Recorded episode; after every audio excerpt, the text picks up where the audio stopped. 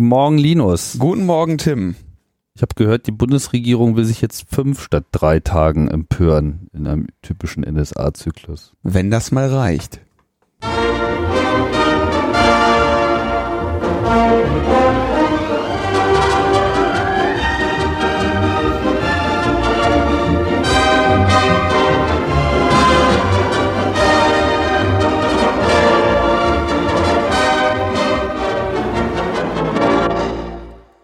Logbuch Netzpolitik 108. Hm. So sieht's Ja. nämlich aus hier. Wir können nämlich zählen. Ja, ja, ja. Also ihr könnt auf uns zählen und wir vollbringen hier äh, arithmetische Nachweise unserer Basisintelligenz. Da ist man ja jetzt bei der Bundesregierung noch nicht ganz so sicher, ob das äh, so gelingt mit dem Nachweis der Basisintelligenz. Wieso? Weiß nicht, also mit dem Zählen.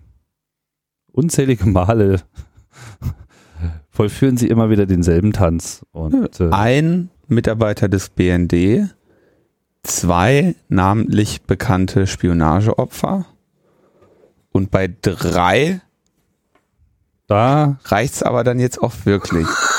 da wird mal so richtig auf den Tisch gehauen. Wollen wir das nochmal kurz machen? Ja. Hier, ich habe, warte mal, ich, also wir müssen, ich habe ich habe ja hier schon gezeigt gestern, wie Merkel auf den Tisch haut. Das Zitter, äh, das Zittergif. Das Zittergift, das finde ich sehr schön. Das müssen wir dann mal gleich in den, in den Dingens hier, ne? Ja, also man dreht total durch. Das ist äh, gut. Wir allerdings, wir, ähm, wir drehen nicht total durch, weil wir sind ja jetzt schon so dermaßen gehärtet und gestellt. Äh, uns kann ja gar nichts mehr, ne? Oder? Ist man nicht. Weiß ich nicht, was noch kommt. Ja, ist äh, schwierig, ne? Ja, man weiß nicht, was kommt. Aber äh, wir können ja auch der Sache mal chronologisch folgen. Das wäre ja doch sozusagen. Ey, soll ich ausgerechnet diese Woche das mal nicht wirklich chronologisch gemacht? Ich habe die nämlich, die ja, Ent- Entschuldigung, ich wollte auch was anderes sagen. Ich wollte eigentlich nur äh, aufsteigend durch unsere Programmpunkte äh, durchmarschieren. okay, machen wir, ne? Ja. Dann Okay. müssen wir mal mit irgendwas anfangen. Womit fangen wir an? Wir war, fangen an mit dem BND-Mitarbeiter. Ja, da gibt's auch Mitarbeiter, wie wir erfahren haben. Ja. Und Shocking News, es gibt äh, tatsächlich, äh, wie soll ich sagen, Versuchungen, denen sie erliegen, erliegen äh, wenn mal die anderen Dienste anfragen, die vielleicht ein bisschen besser bezahlen als die Poststelle. Ja, das, also, es handelt sich um einen Sachbearbeiter im BND-Archiv, dessen Aufgabe hauptsächlich in dem Entgegennehmen und Einscannen von Dokumenten bestand. Mhm. Also völlig unkritische Aufgabe. Also ein Disketteninsertierer. So in der Art. Ja. Ähm, und da hat er über zwei Jahre lang insgesamt 218 Dokumente äh, an die Amerikaner übergeben, in diesem Fall an die CIA, die sich wohl dann irgendwie äh, da der NSA dann auch mal langsam Paroli bieten wollte im, in, im Buhlen um die Gunst ähm, und dafür 25.000 Euro bekommen hat. Und aufgefallen ist, weil er jetzt den Fehler begangen hat, eine Mail an das Generalkonsulat Russlands zu senden. Und ähm, er hat vorher nicht mal geschaut, wo denn der Mail-Server vom Generalkonsulat Russlands steht. Der löst nämlich auf äh, T-Online auf. Oh, ja, das ist kein Scheiß. Und dann hat Das er, ist nicht dein Ernst. meinst du, ich denke mir sowas aus. Das geht, wo Und dann hat er, ist denn äh, das? Also das Generalkonsulat in Deutschland. ich muss noch mal kurz gucken. Das Ah. Generalkonsulat, also nicht die Botschaft. Also Russ doch russische Botschaft, ja. Also wenn du wenn du äh, dickmx äh, russische Botschaft.de machst, dann sagt er dir, dass äh, der Mail-Server dafür smtp 01.tld.tonline.de ist. Also general, also um nochmal zu unterscheiden, also es gibt ja die Botschaft, das ist quasi so da, wo der Botschafter sitzt, der auch mit der Regierung konferiert und dann gibt's die Konsulate, die quasi hoheitliche Dienste für russische Bürger und Leute, die dort hinfahren wollen, übernehmen, die gibt's dann auch in anderen Städten. Und es gibt zum Beispiel ein Generalkonsulat in Bonn, die dürfen dann halt alles machen, außer jetzt, sagen wir mal, den Staat als solchen politisch zu vertreten. So, dann gucken wir mal ganz kurz. Das ist wahrscheinlich auch nicht ganz so viele Geheimdienste. Was ist hier? Großkonsulat Bonn ist bei mx00.kundenserver.de und kundenserver.de hört sich jetzt auch nicht nach einem russischen äh, Nicht Kundenserver.de hat macht auf Port 80 erstmal eine 404. Ähm, with das ist 1 und 1, also es wäre jetzt auch nicht entweder bei 1 und 1 bei der, bei der Telekom gelandet. Ähm, elegant war, als Absenderadresse hat er dann eine Gmail-Adresse genommen Aha. Und das war gar nicht so blöd von ihm, denn mit den Amis hat er bisher gute Erfahrungen gemacht, denn die Amerikaner sind nicht Ziel der deutschen Spionageabwehr. Ja, das heißt, er konnte halt die ganze Zeit schön mit den Amis, weil deren Mail-Server nicht bei ähm, nicht bei äh, bei T-Online liegen und außerdem sie ja Gmail sowieso kontrollieren. Das heißt, er ist quasi immer so in deren Heimatgebiet gegangen, um, um dann da seine seinen Kram zu machen. Ja, also er hat, er hat sich Aber überlegt. was hat er denn denn geschrieben? ja, er hatte geschrieben, hallo, wollt ihr hier Dokumente haben, liebe Russen? So. Per E-Mail. Ja, sicher, moderner junger Mann kann eine E-Mail schreiben, so und dann äh, nur halt nicht von Gmail zu T-Online. So und dann haben die ähm, Ich bitte dich. Spionageanbahnung über E-Mail. Mann, der ist vom BND, weil jetzt kannst du doch nicht irgendwie.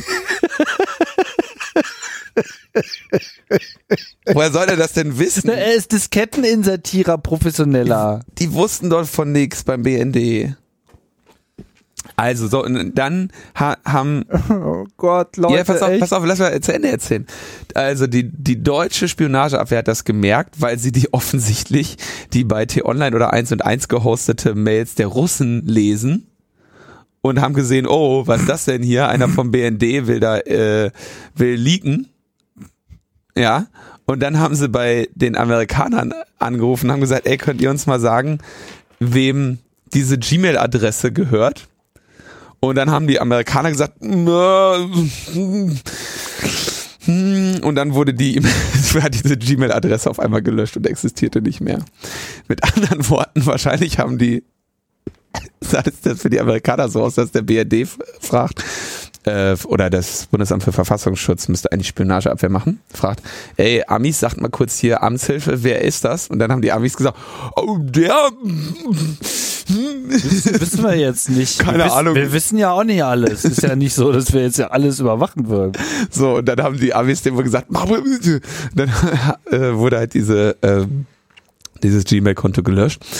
Und ähm, Ja, wobei die sich natürlich auch gefreut haben dürften zu äh, hören, dass sozusagen ihr kleiner Spionagevogel einfach auch an Meistbietenden verkauft.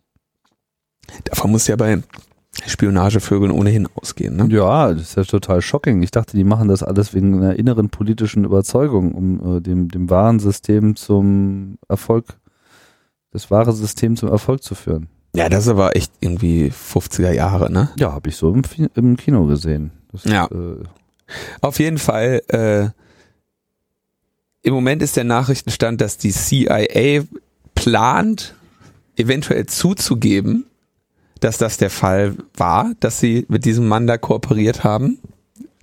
Und das, ähm, das Schöne ist, dass das jetzt schon wieder so eine, ähm, also ich meine, weißt du, wenn du ein Geheimdienst bist und es kommt jemand von einem anderen Geheimdienst und sagt, ich schick dir was rüber, dann sagst du natürlich, ja, mach mal. Ich meine, einfacher kann deine Arbeit ja nicht gemacht werden. Das ist völlig normal, dass du es als Geheimdienst natürlich machst. Ähm, aber das ist jetzt wieder sowas, was halt, wo es halt voll abgeht, ne? Der Gauck hat sich ja dann da irgendwie im ZDF-Interview am Sonntag äh, zur besten Sendezeit hingestellt und gesagt, also wenn sich jetzt herausstellen son- sollte, dass da tatsächlich was dran wäre, dann müsste man ja echt tatsächlich fast mal sagen, dass äh, es jetzt aber vielleicht auch genug sein könnte. So, theoretisch also, vielleicht. theoretisch, ne? Also wenn sich das jetzt alles bewahrheiten sollte. Ja, ja, sollte. Wenn. Ja. Also. Und ähm, ja, bin ich, wie gesagt, bin ich halt auch. Das muss man, glaube ich, ganz dringend mal untersuchen. Da muss man jetzt Müssen- wirklich Nachforschung, äh, da muss der Generalbundesanwalt mal eingeschaltet werden, der kann dann ein Jahr lang prüfen, ob es unter Umständen einen Anfangsverdacht gibt. Genau. Das Spannende ist, das Spannende ist ja, dass äh, es dann auch noch um den NSA-Untersuchungsausschuss ging. Das heißt, die, äh, der Typ hat den, den NSA-Untersuchungsausschuss angeblich, so lautet, war ja so die Gerüchtelage, was genau er da geleakt hat, ist ja noch nicht bekannt.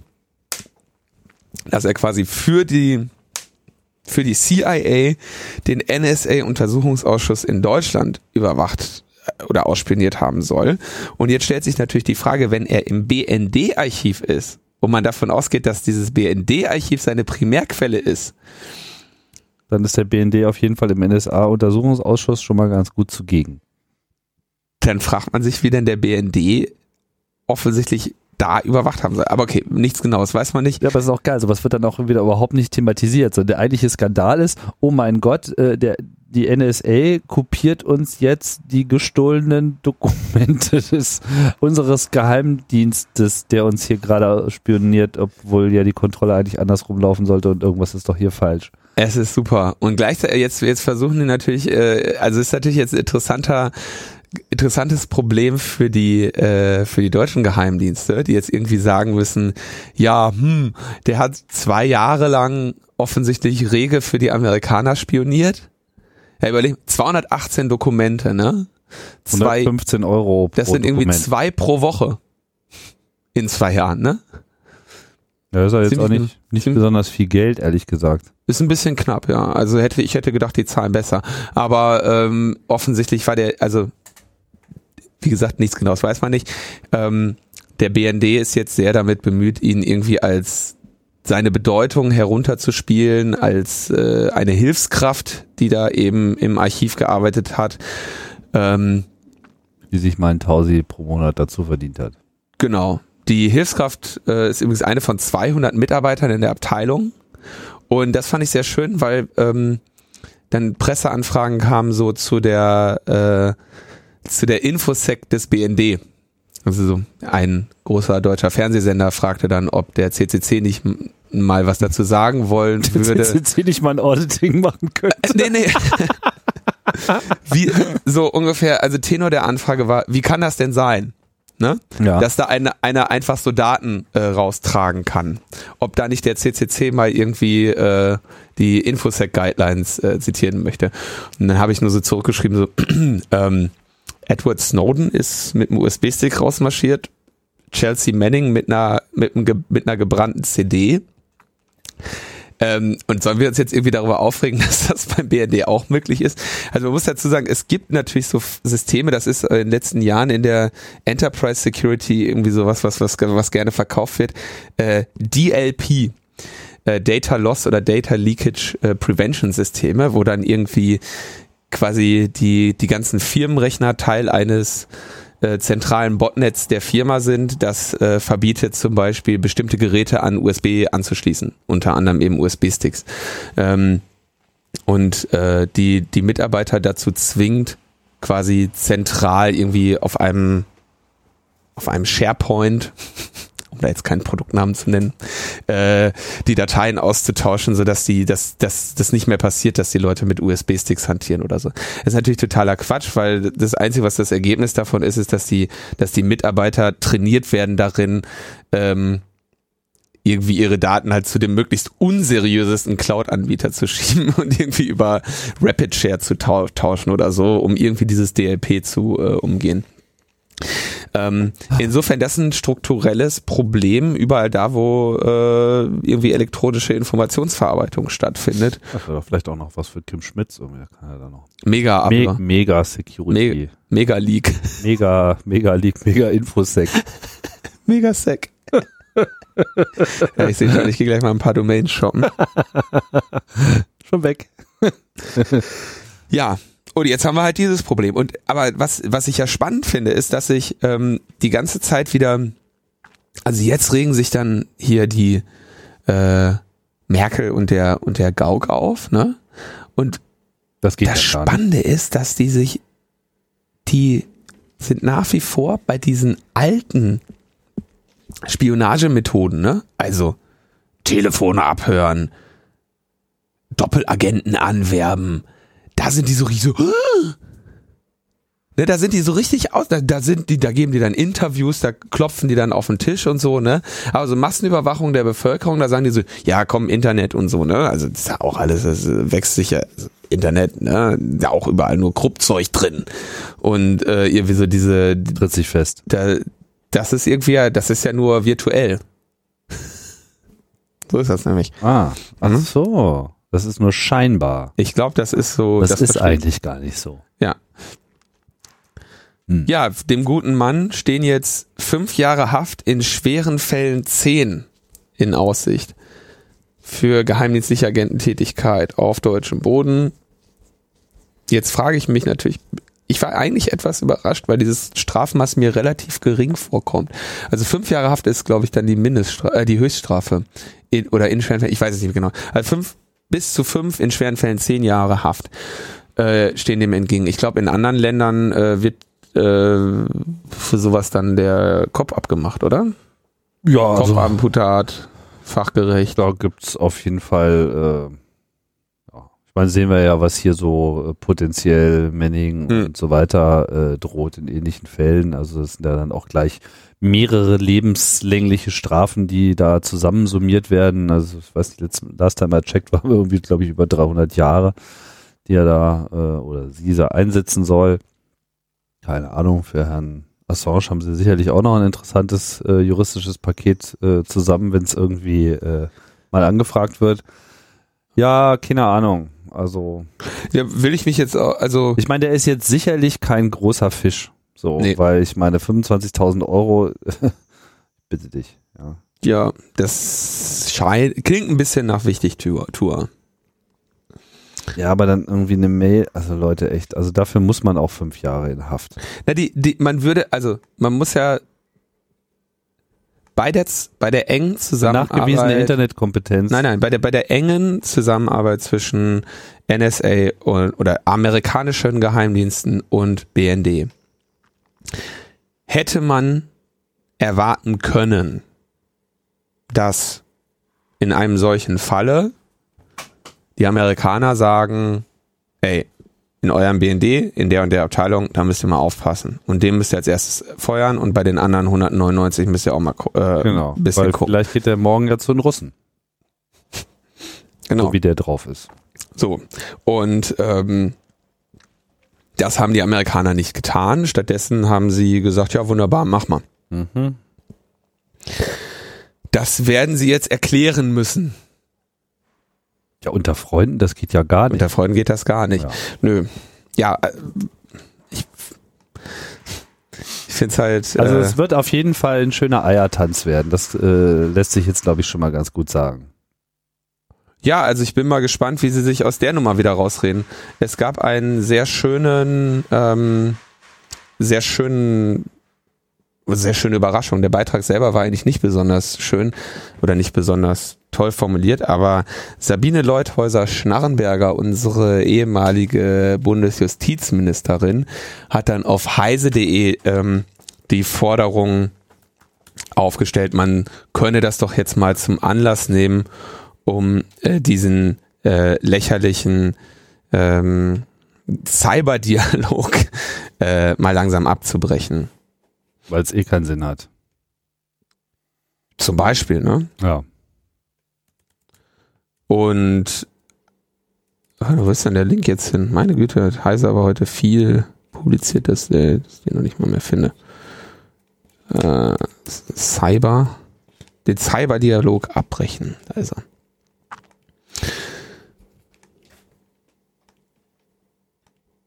Andererseits, wie gesagt, ich gehe eigentlich davon aus, dass das, eine, dass das ein relativ normaler Vorgang ist, dass ein Geheimdienst äh, sowas macht. Und ist aber vielleicht auch schön, weil vielleicht kann man das jetzt so spinnen, dass die, ähm, dass auch die, die Bundesregierung oder die Politiker, unsere Herrenpolitiker, die da oben, mal verstehen, warum nicht immer schlecht ist, wenn man Daten sammelt und spioniert.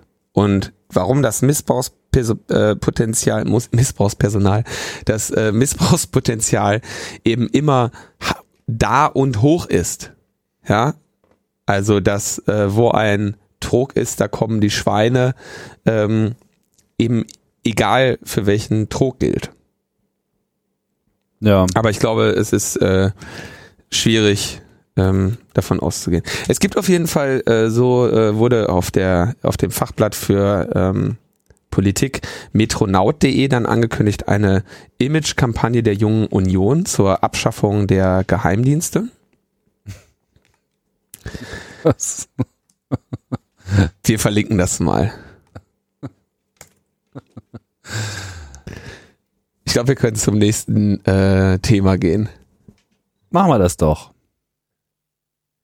Denn das andere große, äh, das andere große NSA äh, und Überwachungsleak dieser Woche war dann das äh, das Veröffentlichen von Auszügen von etwas, was bezeichnet wurde als X-Keyscore Quelltext. Ähm, und das waren so C++ oide Suchanf Suchdefinitionen, die offensichtlich irgendwie in diesem X-Keyscore gepasst werden. Ähm, Wo kam das her? da komme ich gleich zu. Ja. Ähm, und da standen dann so schöne Anweisungen drin, wie äh, wenn äh, Suchbegriff bei Google gleich Tails oder ähm, Webseite gleich tails.boom.org, dann äh, Nutzer will Tails suchen, markieren. Tails. Tails ist ein Schwänze. Nein, Tails ist ein Live-System, the Amnesiac Incognito Live System. Das ist ein, äh, also ein so ein Live-USB-System, wo alles irgendwie in Tor bootet und also dann ein Pigeon drauf ist, was äh, OTR benutzt und alles, aller Traffic irgendwie durch Tor geschoben wird. Ja, das ist Mhm. ein System, was sich also empfiehlt, um, wenn man seinem Rechner jetzt als, als normalen Nutzer nur ein Minimalvertrauen entgegenbringt und auch seine eigenen Kompetenz, diesen abzusichern, kein Vertrauen entgegenbringt, dann kann man dieses Tails einfach mal booten Mhm. und hat damit ein relativ äh, gut gehärtetes, anonymisiertes System, mit dem man dann eben Schabernack treiben kann. Okay, so ein Secure Live Boot CD. Genau, also eigentlich so das, das Tor-Live-System. Ja. Und äh, das war also, äh, das führte irgendwie dazu, dass man da getargetet wird. Ähm, auch ähm, wenn man irgendwie äh, auf linuxjournal.com geht, dann wurde man halt irgendwie als Extremist ähm, erkannt. Also klar, ne, Extremist, also du kennst ja Al-Qaida Ja, ISIS. Und äh, Linux Forum. Also das sind so die drei, äh, Linux Journal, das sind so die drei großen Extremistengruppen, ne? Verstehe. Jetzt wird mir einiges klar. Ja. Aha. Und ähm, gab es dann noch weitere, noch weitere Suchen drin. Und dann fanden sie äh, bei der Untersuchung dieser Sachen, dass auch eine bestimmte IP-Adresse oder eine Reihe von IP-Adressen spezifisch gefleckt war. Und wir bleiben also bei dem Anonymisierungsdienst Tor, der, äh, wie wir ja alle hoffentlich wissen, grob so funktioniert, dass es ein Netzwerk gibt aus Rechnern, die alle miteinander verschlüsselt kommunizieren, wo jeder Traffic mindestens zwei Umwege nimmt. Nämlich, dass er erstmal ein, eine andere, an, in das Tor-Netzwerk reingeht. Das ist dann die Entry Node. Dann an eine Middle Node geht, die zwar die Entry Node kennt und die Exit Node, aber nicht denjenigen, der an die Entry Node geschrieben hat. Und von dieser Middle Node dann eventuell auf mehreren Umwegen, aber letztendlich an eine Exit Node kennen, geht, die, wenn es dann wieder ins richtige Internet geht, zwar weiß, wo es hingeht, nicht jedoch mehr weiß, von wem der Traffic kam. Ähm, Und dabei wird das Ganze immer schön in Zwiebelscheiben. Das Ganze wird immer schön rumrotiert. Genau, kryptografisch wird's also ähm, so verschlüsselt, dass die Entry Node sieht, ah, hi- es geht weiter über diese Middle Node, die Middle Node sieht, ah, es geht zu dieser End Node und die End Node sieht, ah, das ist der Traffic, den ich rausgeben muss. Aber das heißt, jede einzelne Node ähm, hat immer nur ein einzelnes Wissen und nicht das Gesamtwissen über wer die, die abfragende Person ist und wer die Zielseite ist.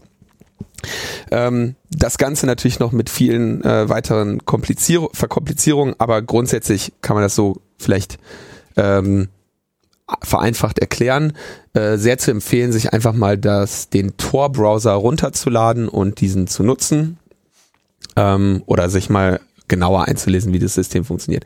Entscheidend ist, es scheint so eines der letzten Verfahren zu sein, die im Moment noch äh, halbwegs sinnvolle Anonymisierung der des Traffics im Internet bieten unter mehreren Einschränkungen, die man sich dann da selber auferlegen muss, damit man auch anonym bleibt. Also wenn ich mich damit dann bei Facebook einlogge, habe ich mir jetzt keinen großartigen Gefallen getan, weil Facebook ja dann eh weiß, wer ich bin. Ja.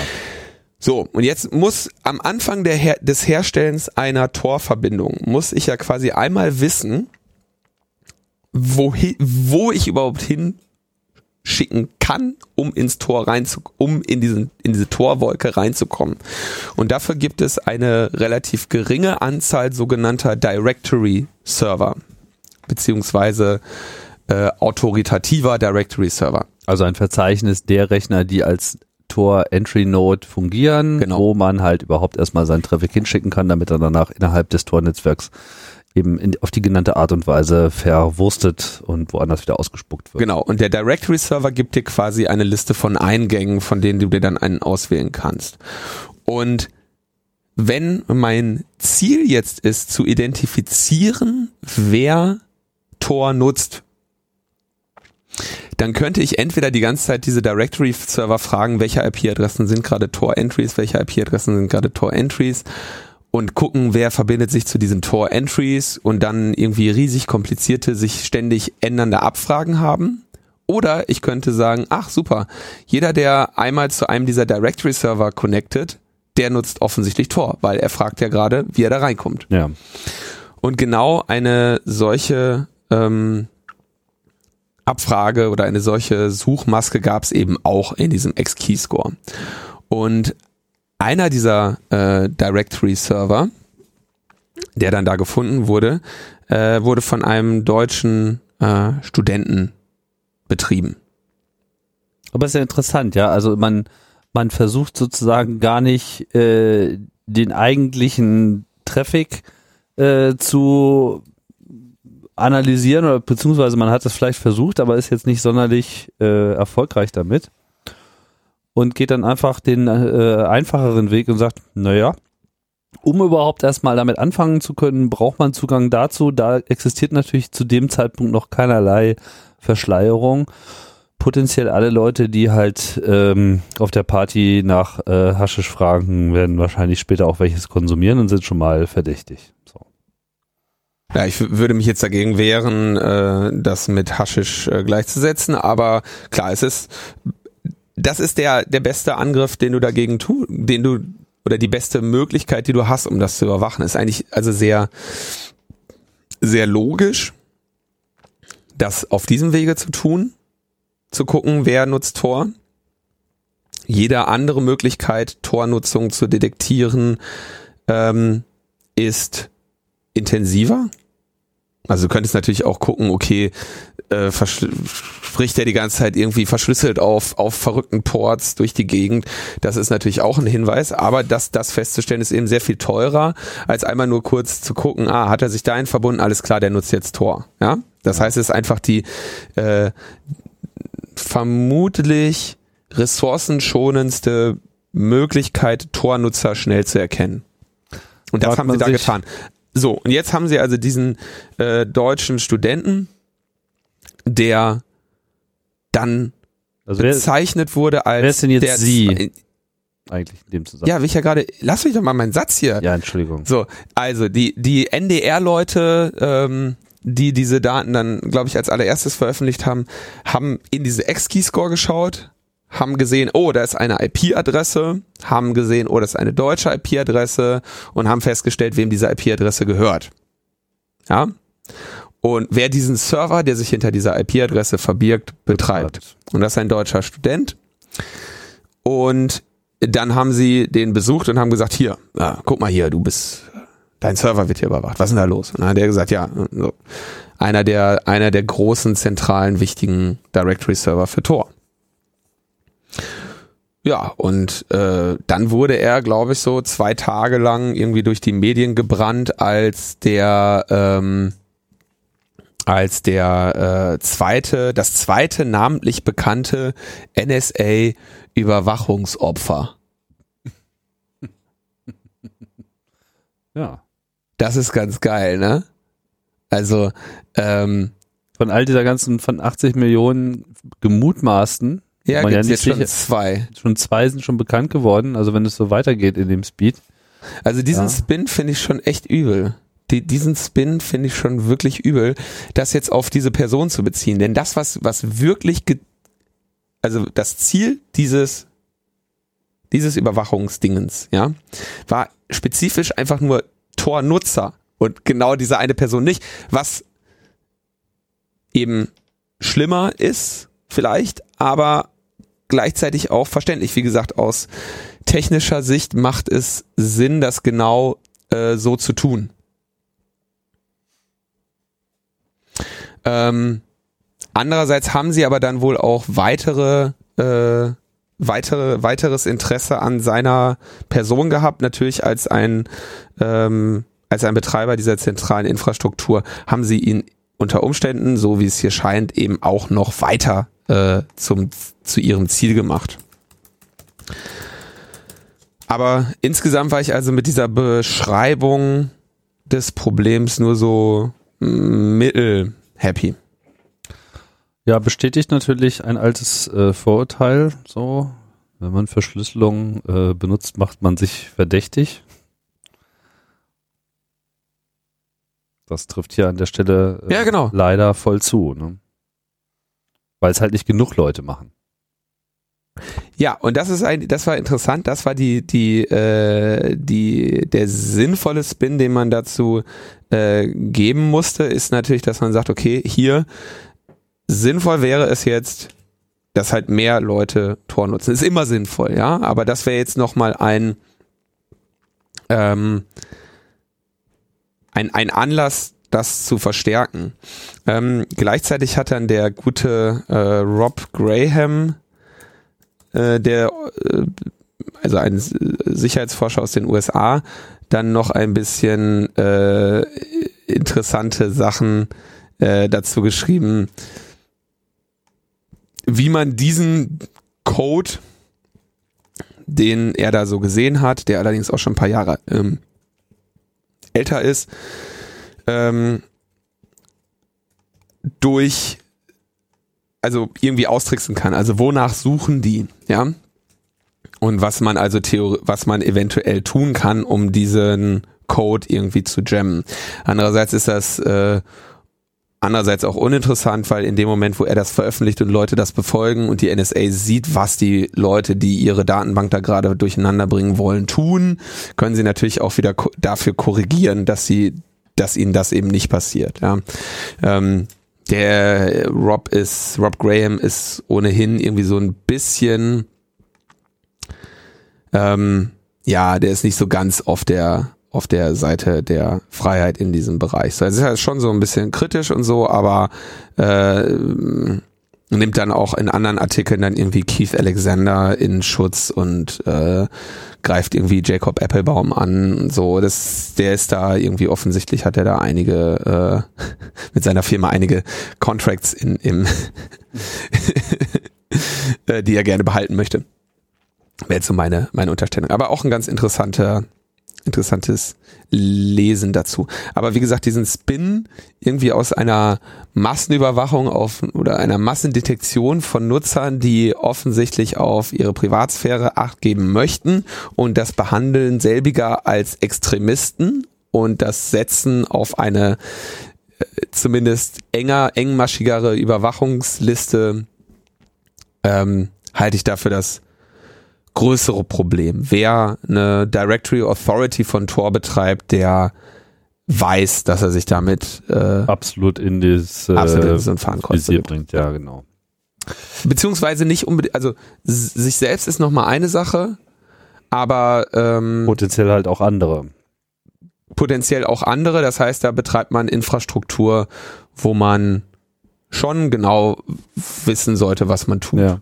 Stellt sich Und dieses die Vertrauen, Frage, eine Directory Authority betreiben zu können, kriegt auch Ja. so jemand sein. ich stelle mir natürlich die Frage, warum ist denn sozusagen dieses Verzeichnis selber nicht auch nochmal verteilt und äh, dementsprechend Ist dezentral Ist es. verfügbar? Ist es, aber das ist eine Authority. Viele, ähm, also du kannst die Informationen an vielen Stellen bekommen, aber nur wenige Instanzen können diese signieren. Mhm. Das heißt, also nur wenige können dafür bürgen, dass sie stimmt. Und wenn das äh, nicht der Fall wäre, dann gäbe es einen relativ einfachen Angriff, dass du nämlich möglichst viele Directory-Server bereitstellst, die irgendwie falsche Informationen geben und damit die Funktion von Tor signifikant beeinträchtigen. Weil man nur noch ein, Türen bekommt, die keine sind. Entweder das oder wenn du ein Angreifer von sehr starker Macht bist, zum Beispiel die Leute in ein Paralleltor schickst, wo du alle Nodes ähm, kontrollierst. Also ich könnte jetzt zum Beispiel sagen, ach, du willst ins Tor? Ja, dann nimm mal diesen Entry hier.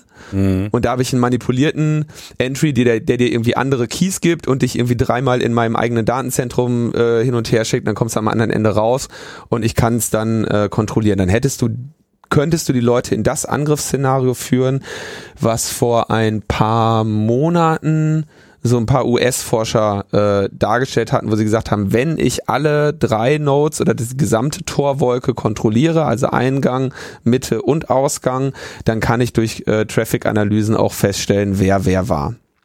Und das wäre kombiniert mit falsche Directory-Informationen geben eben ein, ein sinnvoller Angriff.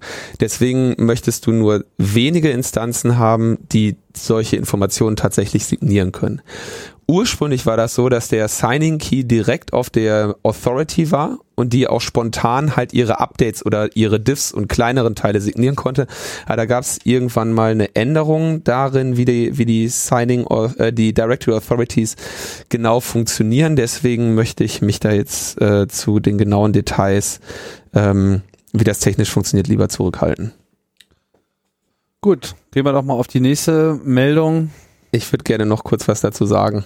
Denn es gibt eine interessante Frage, die du ganz zu Anfang gestellt hast. Und die lautete, wo kommt dieser Kram her? Dieser X-Keyscore. Denn es gibt eine große Debatte, denn ähm, oder es gibt aufgrund von zwei, den zwei Leaks in den letzten sieben Tagen eine große Debatte. Und darin hat sich der äh, geehrte Bruce Schneier zu Wort gemeldet und hat gesagt, er glaubt nicht, dass dieser X-Keyscore Quelltext-Leak aus den Snowden-Dokumenten kommt.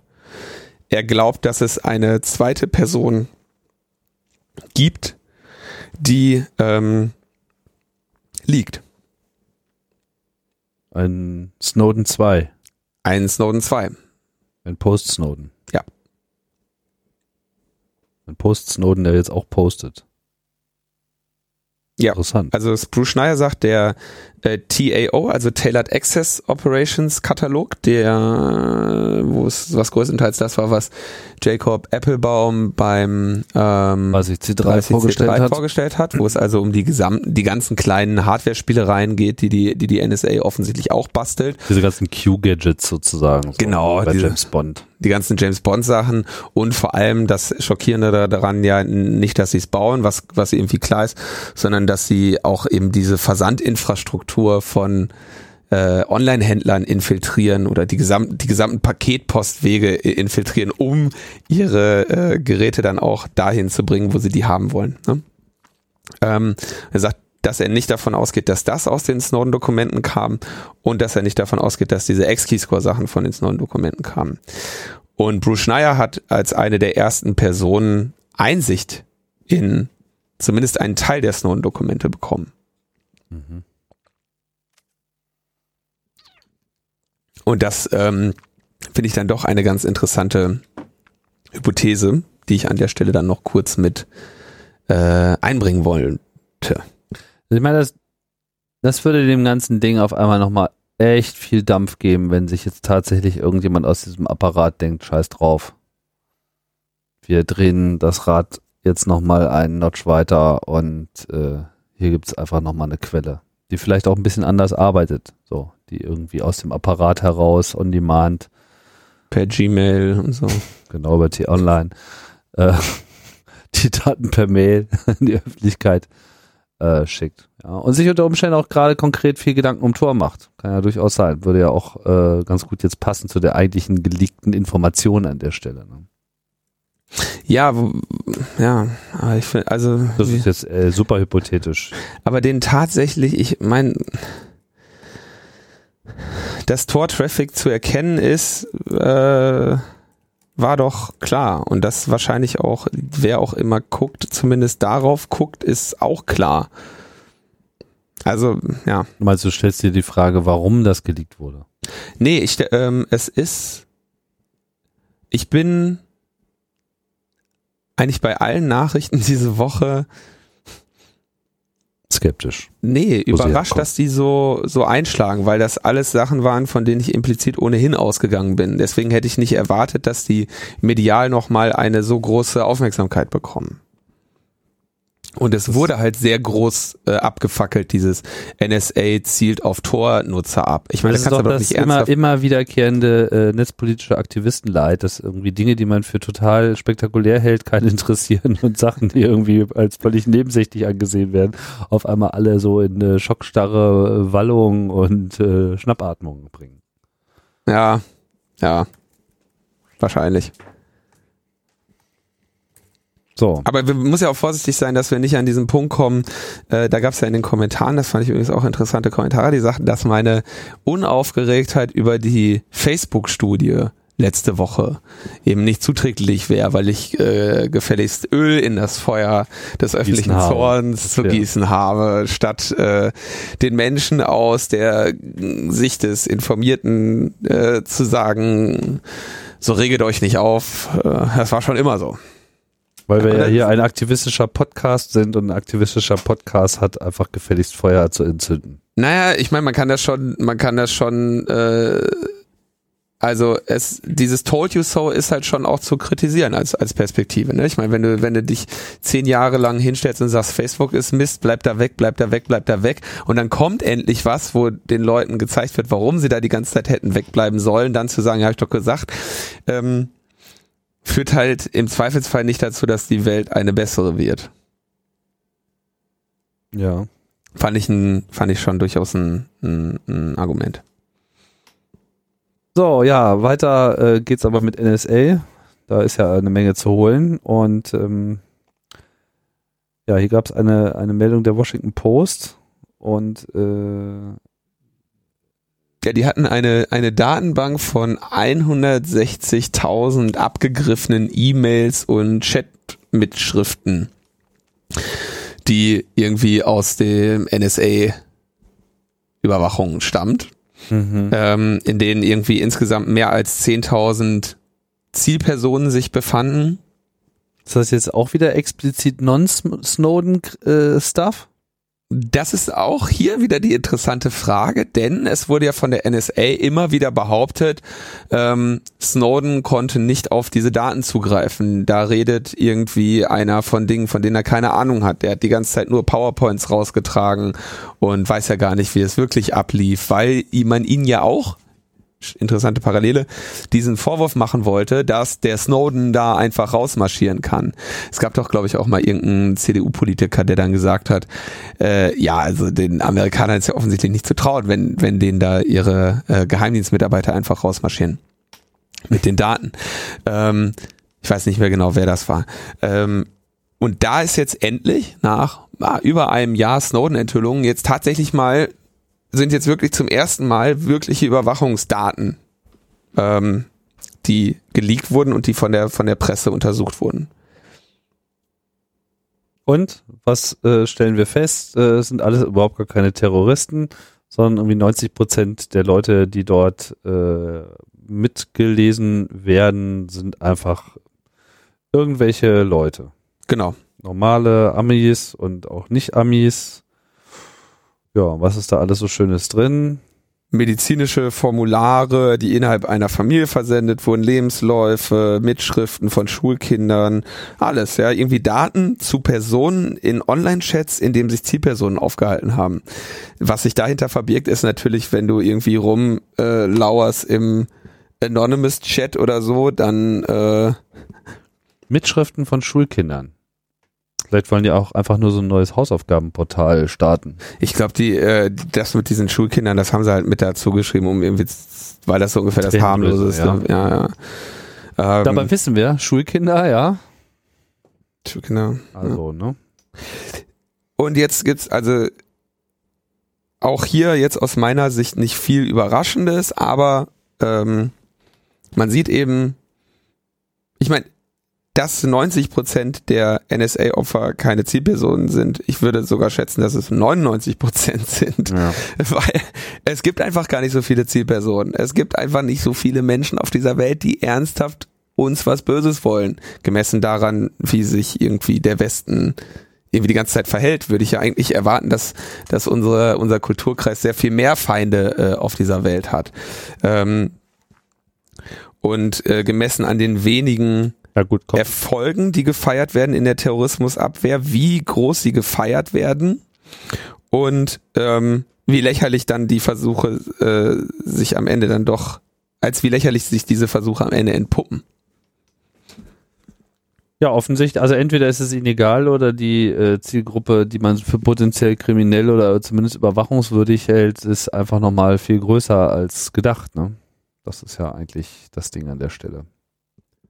Also gedacht ist immer die Frage von wem gedacht oder sagen wir mal größer als gesagt. Ja, weil es wird ja dann immer die Terroristen, die großen Umstürzler und jeder hat dann immer gleich wieder den nächsten Arnold Schwarzenegger-Film äh, im Kopf, wo irgendwelche äh, granatbehangenen ähm, Super-Schurken so aus den Bergen herabsteigen, um dann irgendwie als nächstes äh, Fort Knox in die Luft zu jagen. Und das ist halt irgendwie, glaube ich, nicht wirklich so das Ding, worum es geht. So, und ich meine, es werden halt Finanzströme äh, untersucht. Es wird im Prinzip nach allem geschaut, was irgendwie auf irgendwas eine Auswirkung haben kann. Und da zählt auch, glaube ich, dieses Gesetz in dem Sinne irgendwie überhaupt nicht mehr so richtig. Also es geht nicht jetzt darum, so, äh, wer ist hier kriminell oder wer ist hier superkriminell, sondern es wird halt einfach erstmal alles mitgeschoben. Insofern ist diese Meldung jetzt auch nicht besonders beeindruckend. Ne? Na, was, was noch, also die Washington Post hat da ganz schöne Visualisierung. Was dann sehr interessant ist, ähm, Minimized Identifies, also wo sie, wie sie da Sachen gekürzt haben und aus welchen Ländern diese Sachen tatsächlich kamen. Ja, Mhm. und da ähm, scheint sich schon sehr stark äh, äh, erkennbar zu sein, dass da viel, also wenn sie viele US-IP-Adressen wegmachen, dann heißt das eben auch, dass sie viele US, äh, viel US-Beifang in ihrem äh, Schleppnetz dann da haben, ne? Beifang im Datenschleppnetz. Ja. Schönes Bild. Ja, aber auch da, äh, ich, wie gesagt, ich, das war jetzt, ich, das war jetzt auch zu erwarten. Ich meine, das ist der gesamte, das war der gesamte, das ist das gesamte Problem daran. Niemand beschwert sich wirklich, wenn äh, Straftäter äh, oder Terroristen irgendwie überwacht werden. Ne? Es geht immer noch um die Überwachung der ganzen Menschen, der ganzen Unschuldigen und eben auch nicht so sehr um die gezielten Sachen. Ne? Aber äh, schön ist also, dass die, äh, was die generelle Praxis bei der NSA ist, während andere Behörden etwas, was sie als irrelevant ähm, markieren, löschen, weil sie sagen, brauchen wir nicht. Wird hier nur als irrelevant Die- äh, die- markiert. Die NSA flaggt das nur für for later use. ja. Ja. Ähnlich wie Facebook übrigens, ne? Facebook löscht ja auch nicht. Die schreiben auch nur dran, ist gelöscht. ja, ich meine, jedes Fallsystem macht das so. Ja, wobei Es ist einfach der typische Nerd Way of doing things. So, man löscht nicht, man äh, markiert als gelöscht. Ja. So ist das. Jo, Und dann haben wir noch eine schöne, ähm, ein schönes Nachspiel zum Recht auf Vergessen. das sogenannte. Ja, also Google markiert auch nur als gelöscht, ne? Das äh, sieht man jetzt auch sehr schön. Google, Google markiert aus als gelöscht und sagt dann, einige Ergebnisse wurden möglicherweise aufgrund der Bestimmungen des europäischen Datenschutzrechtes entfernt. Ja, das ist jetzt schön. Das kriegt man jetzt am laufenden Meter vor die Nase geworfen, wenn man nach Dingen sucht. Mhm. Das ist so quasi so jetzt äh, wie bei YouTube mit dem mit dem GEMA-Hinweis das nächste Ding mit ihr seid alle scheiße und riecht nach Lulu und ihr seid ja selber schuld, dass ihr euch da so beschränken lässt und wir sind es ja nicht gewesen. So, das Ich so. finde auch, dass das neue peinliche, also äh, ich habe vor gestern war das ähm, einen Namen gegoogelt und dann kam dieser Hinweis und da habe ich mir gedacht, aha, was hat er denn da gemacht? Was hat er denn? Was will er verstecken? Was will er verstecken? Ach, du meinst, dass man jetzt sozusagen so, nein, nein, hier gibt's, hier gibt's, hier gibt's nichts zu sehen. Ist alles okay. Nee, also das sind schon wirklich alle Suchergebnisse jetzt, die ich äh, wirklich jetzt mal echt, ja, mehr äh, habe ich nicht. Ich finde es ganz, also man weiß natürlich nicht, denn das, das war das eigentlich Interessante. Also Guardian und Spiegel haben jetzt darüber berichtet, wie es eben aussieht, wenn jemand so ein Recht auf Vergessensantrag bei Google stellt. Denn sie haben ja dann ein Formular bereitgestellt und haben gesagt, hier kannst du nach neuer Datenschutz sagen, wir sollen was löschen. Und da sind innerhalb kürzester Zeit 41.000 Anfragen eingegangen. Allein aus Deutschland. Das Ich glaube, es war ein sehr, sehr, sehr hoher Anteil aus Deutschland, aber ich hatte die Zahl noch ein bisschen größer in Erinnerung. Also kann das sein, dass das nur der deutsche Anteil ist, den du hier äh, aufzählst? nee, äh, achso, mit, Oder war das nur die Zahl der zu löschenden 70 Objekte? 70.000 Anträge sind eingegangen, inzwischen neuere Zahl. 267.000 einzelne Seiten sind betroffen, 12.000 der Anträge kommen aus Deutschland. Ah ja. Das war jetzt so die, Okay. die, die, die okay, glaub, das frischere Zahl Okay. von, von. Na, nur 267.000 Webseiten. Naja, ich meine, pff, ist ja nix. So, und jetzt pass jetzt, wie funktioniert das? Also sage ich hin, hier, ich möchte so und so. Und dann äh, bei Spiegel Online wurde dann geschrieben, also mit einer Suche nach Scientology, äh, nee, Entschuldigung, umgekehrt. Ähm, Spiegel Online hat über einen Namen berichtet im Zusammenhang mit Scientology. Die Person, wenn sie denn dann jetzt äh, ihr Name gegoogelt wurde, tauchte also dann irgendwie in den äh, Google-Ergebnissen, wahrscheinlich weit oben, weil es Spiegel Online ist, mit lalala Scientology auf. Mhm. Und wenn man den Namen jetzt eingibt, dann kommt dieser Hinweis, einige Ergebnisse wurden möglicherweise aufgrund der Bestimmung des europäischen Datenschutzrechts entfernt. Wenn man aber nach Scientology ohne diesen Namen googelt, dann findet man diesen Spiegelartikel noch. Ähm und ich glaube, das ist auch ähm, so in der Form sinnvoll, denn die Argumentation des Urteiles war ja, dass Google ein Profil über diese Person gebildet hat. Und aus diesem Profil über diese Person wird dieser Artikel entfernt. Gleichzeitig wird der Artikel aber nicht vollständig von Google wegzensiert. Mhm. Weil wenn du etwas anderes wissen, wenn etwas anderes dein Interesse ist, dann wird dieser Artikel dir doch noch angezeigt. Aber wenn die spezifische Person dein Interesse ist, dann nicht. Hm. Und was ich dann auch sehr spannend finde, Betreiber von Webseiten, die sich bei Google angemeldet haben, ich glaube, damit meinen sie die Google Webmaster Tools, wo du sagen kannst, hier, mir gehört diese Seite, gib mir mal bessere äh, Statistiken dazu und so, bekommen dann eine Mitteilung. Das heißt, Google sagt dir, übrigens, zu diesem Suchbegriff haben wir diese Seite jetzt aus unseren Suchergebnissen gelöscht. Was ganz schön ist, weil dann natürlich ähm, diejenigen zum Beispiel einen Artikel darüber schreiben könnten, dass dieser Artikel gelöscht wurde und welcher das ist. Mhm.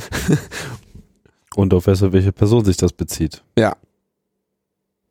Und das macht halt der Guardian etwas schmerzbefreiter als der Spiegel, wo dann irgendwie eine Person, Doogie McDonald, ähm, ein äh,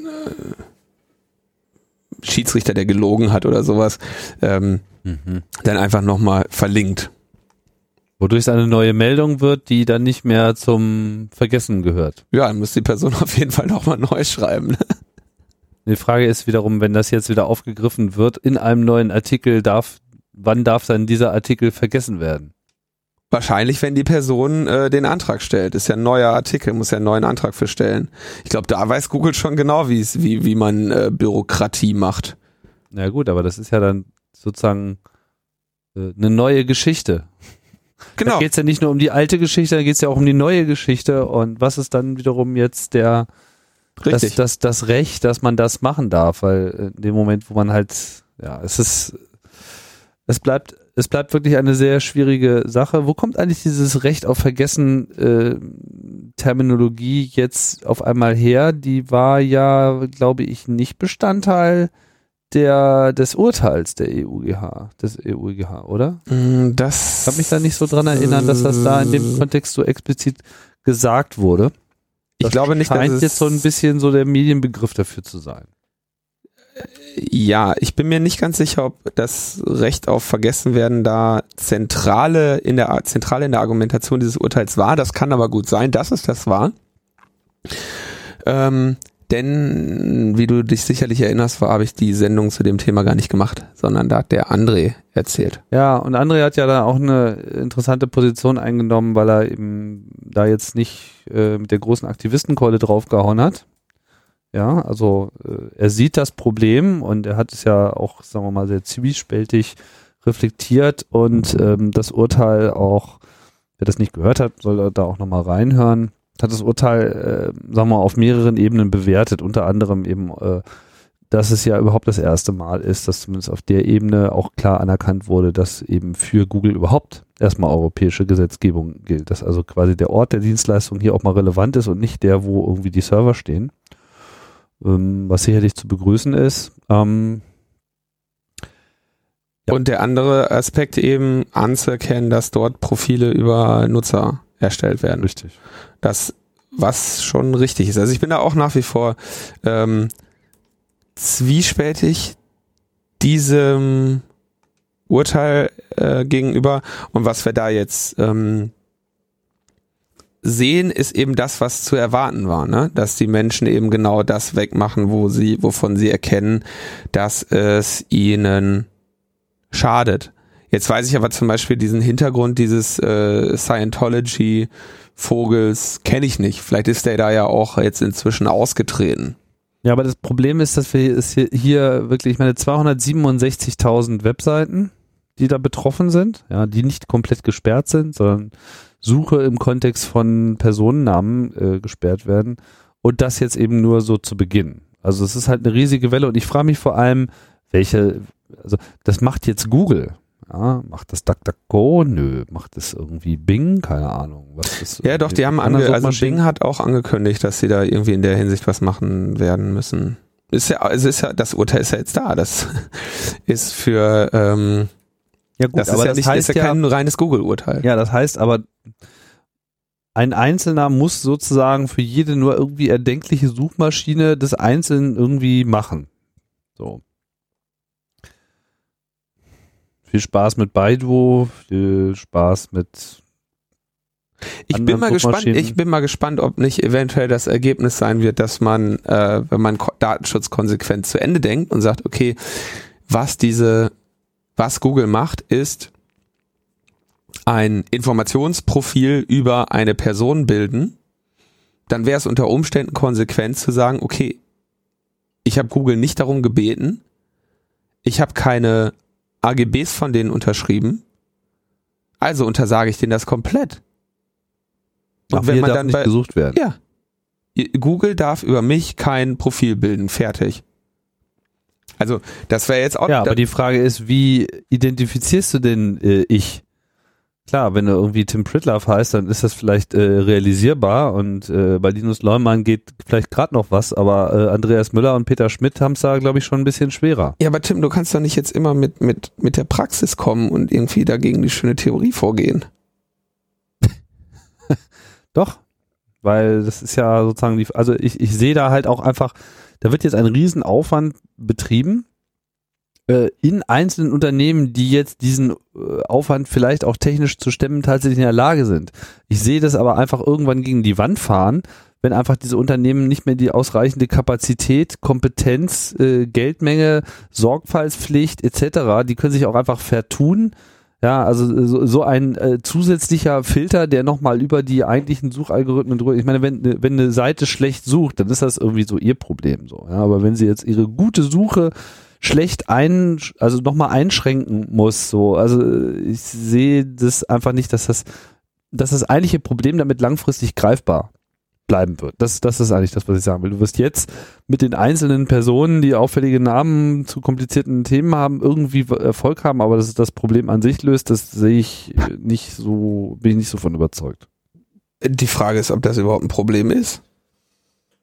Also was ist überhaupt das, was ist denn hier das Problem? Darüber besteht ja jetzt erstmal gar nicht unbedingt Einigkeit. Also für die einzelnen Personen meinst du jetzt? Oder das, für, das, äh, das Problem nach diesem Urteil ist, dass äh, Google eben, und das ja, da gibt's ja technisch auch gute Argumentationen für eben nicht eine ähm, technisch gesehen nicht eine Suchmaschine ist, sondern ein Index, der nach deren Kriterien irgendwie sortiert ist und vielleicht gar nicht das widerspiegelt, was die Zielperson eigentlich ausmacht. Ähm, beispielsweise ähm, könnte es ja sein, dass eine zu mir tatsächlich relevante Information eben nicht nach den Kriterien, die Google anlegt für Relevanz, nach oben gespült wird. In Wirklichkeit aber sehr viel wichtiger ist. Das heißt, es ist ein arbiträrer Algorithmus, den Google da zur Anwendung bringt.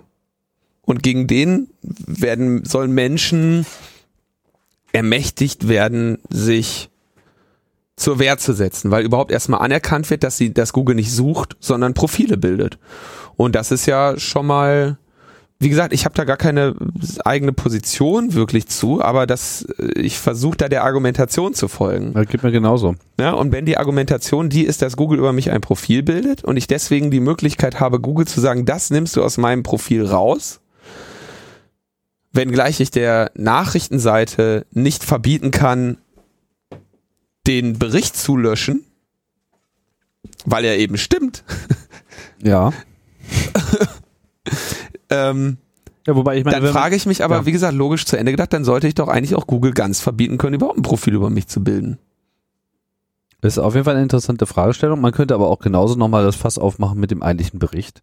Wenn jetzt so quasi äh, die Zeitung berichtet über äh, diese Sache, ja, und es wird allgemein von einem Gericht festgestellt, dass das jetzt nicht mehr so wichtig ist in Bezug auf meine Person, ja, könnte man ja auch genauso gut sagen, na dann muss halt dieser Artikel äh, die Person nicht mehr erwähnen. Dann muss der Name anonymisiert oder gekürzt oder abgekürzt werden mhm. äh, oder rausgenommen werden oder der ganze Artikel muss äh, verschwinden, weil er sich eben auf eine Person bezieht, also weil einfach der Artikel selber in seiner Berichterstattung genau das eigentliche Problem repräsentiert. Das ist ja, also der Artikel ist ja das, worüber, woran sich die Leute äh, stören. Ja, aber da wenn, leuchtet wenn, den Menschen aber ein, dass das dann, dass diese Löcher wären bei 1984, wo der Winston dann die, die Geschichte reinwirft, die ungeschrieben, die, die um, die Geschichte, die er umgeschrieben hat, ne?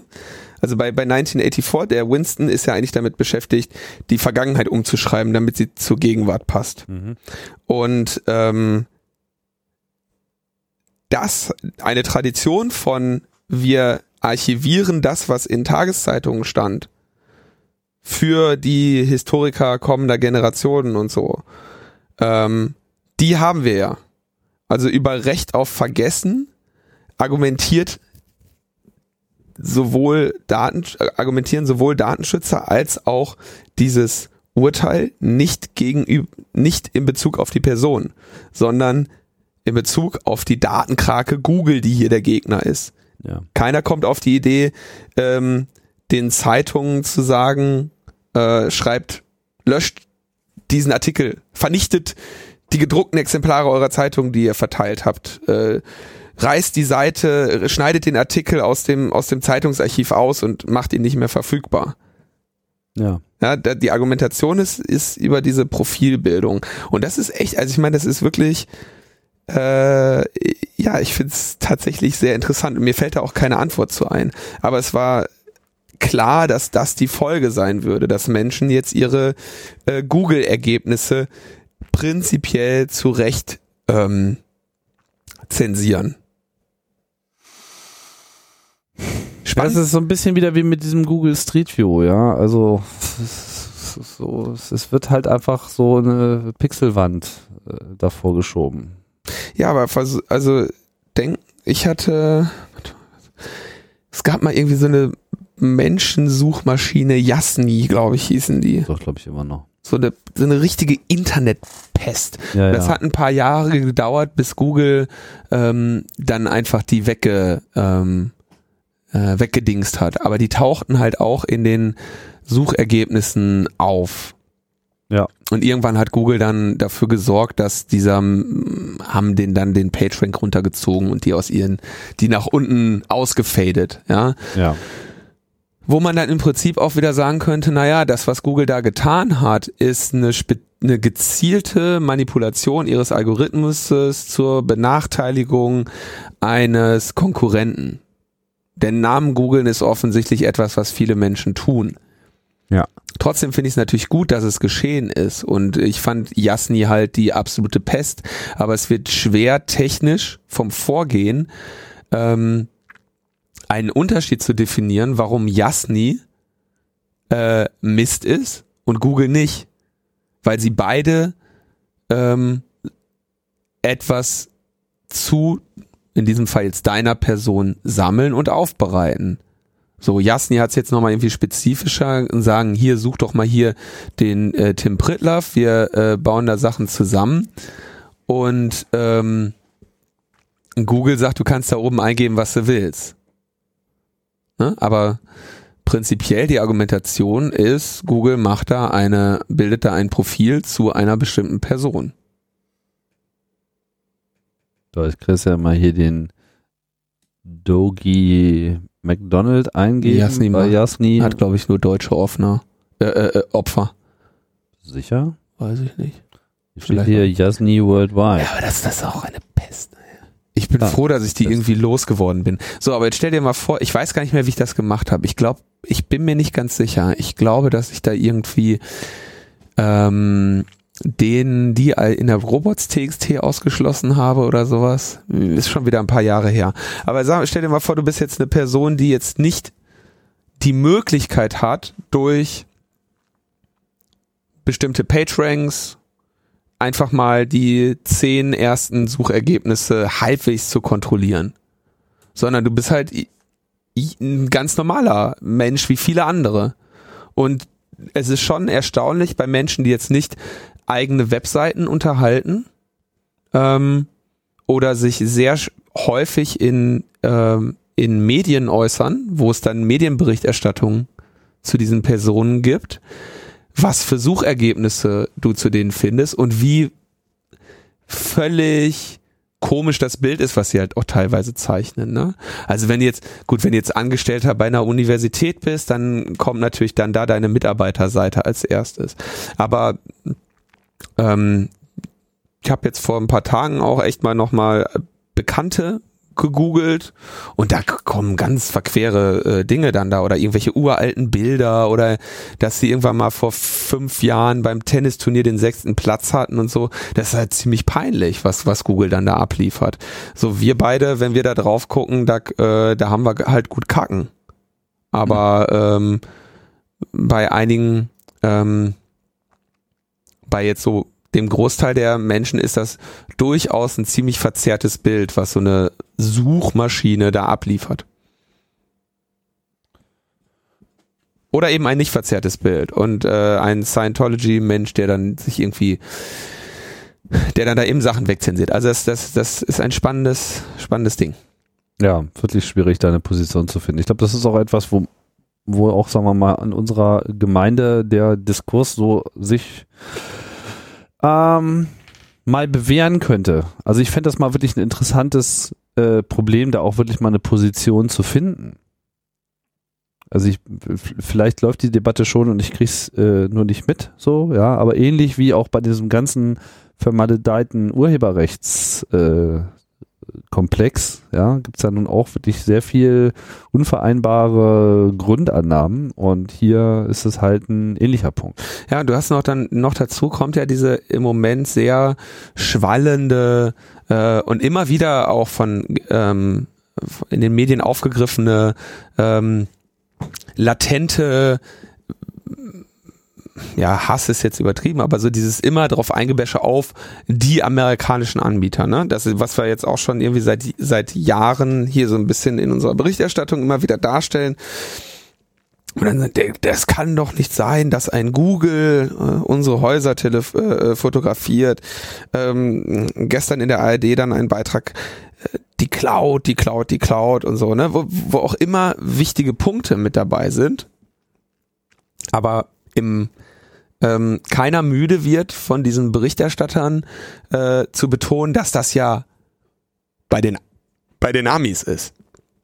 Ja, und bei Google. Mhm. Und dass man ja äh, doch bitte zur T-Systems Cloud gehen soll, wo alles ja, anders ist. Wo eben dann sowas auch mit kommerziellen Interessen verbunden ist. Ja. Naja, okay, wir drehen uns im Kreis. Ja, das tun wir. Ich ja, lösche jetzt erstmal ein paar Google-Ergebnisse von dir. Alles Gute. Ich, ich möchte das ich mache ich mache irgendwas doofes, mal gucken. Mal ja, gucken. Könnte ich das eigentlich irgendwie verhindern, dass jetzt andere Leute anfangen unter meinem Namen äh, da äh, was zu beantragen? Ich habe ja, mir also man könnte ja im Prinzip auch so die ganze Netz äh, die gewünschte Netzidentität komplett vernichten. Äh, wer überprüft das, ja? Wer überprüft, dass das auch wirklich äh, sich auf mich bezieht, ja, dieses, Peter Müller äh, Problem. Ja, das werden sie irgendwie machen. Ich habe es mir vor allem noch nicht genau angeschaut. Ja, aber also wie, wie willst du das? Ja, werden sie werden sie schon irgendwas machen. Lass mal gucken. Brauchst ein Benutzerzertifikat, Antrag auf Entfernung aus der Suche, Name, ihr eigener Name, Kontakt-E-Mail-Adresse, URLs, deren Entfernung sie beantragen, Begründung, Unterschrift, wie auch immer sie jetzt diese Unterschrift, schreibst du nochmal deinen Namen hin oder so. Na, na, na. Wahrheitsgemäß hin. Hm. Das Ganze dann bitte per Fax. Also da scheint jetzt erstmal keine sinnvolle Signatur drin zu sein. Das wäre natürlich jetzt auch nochmal, also es würde mich auch nicht wundern, wenn, also Google hat ja so eine Tradition da drin, wenn ihnen da irgendwie jemand mit Datenschutz kommt, das irgendwie maximal peinlich so umzusetzen, dass sich alle nur noch an den Kopf packen.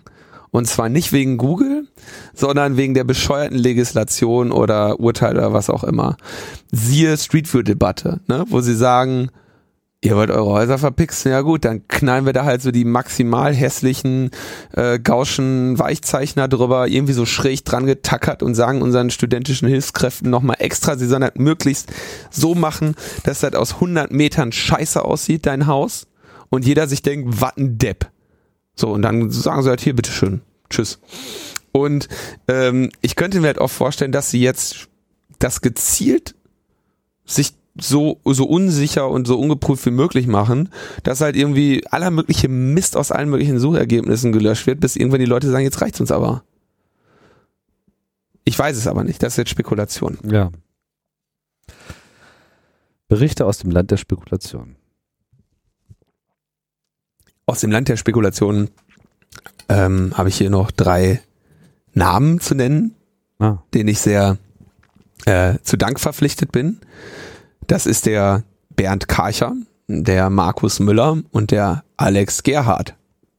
Ja, dann geht mal schön auf die Suche, was die aus, ausgeheckt haben. Hier. Mal gucken, ob das, ob das beim Google noch zu finden ist, was die gemacht haben. Ja, ja. ja, nee, wir haben natürlich jetzt hier vor Veröffentlichung der Sendung dafür gesorgt, dass sie komplett aus dem Netz verschwinden, ja. damit man ihnen nichts nachweisen kann. Als kleines Dankeschön habe ich da mal hier das Formular ausgefüllt. Genau. Und wir so, wir werden äh, noch ein paar Sendungen machen, bevor es irgendwann zu einer unweigerlichen Sommerpause kommen wird. Und äh, ich glaube schon in den nächsten machen wir dann auch mal wieder was mit Gast und werden mal ein bisschen, noch ein bisschen mehr auf die Meta-Ebene hier äh, einsteigen. Ja. Mit Sommerpause meinst du vor allem, dass jetzt, also Parlament geht ja schon in die äh, Sommerpause, ne? Ja, nicht nur das Parlament. Also ich meine, erstens wird so ein bisschen der, der Nachrichtenvorrat ausdünnen. Also es wird sicherlich irgendwas immer irgendwie zu debattieren sein, aber äh, unser Eins will ja dann vielleicht auch nochmal die eine oder andere Reise antreten. Das wird sich dann alles zeigen und ergeben. Ansonsten bedanken wir uns hier erstmal für äh, Neigung, Unterstützung, Zuhörbereitschaft äh, etc. Flatters. Äh, Flatters, genau. Und ähm, bis bald. Bis bald. Ciao, Tschüss. ciao.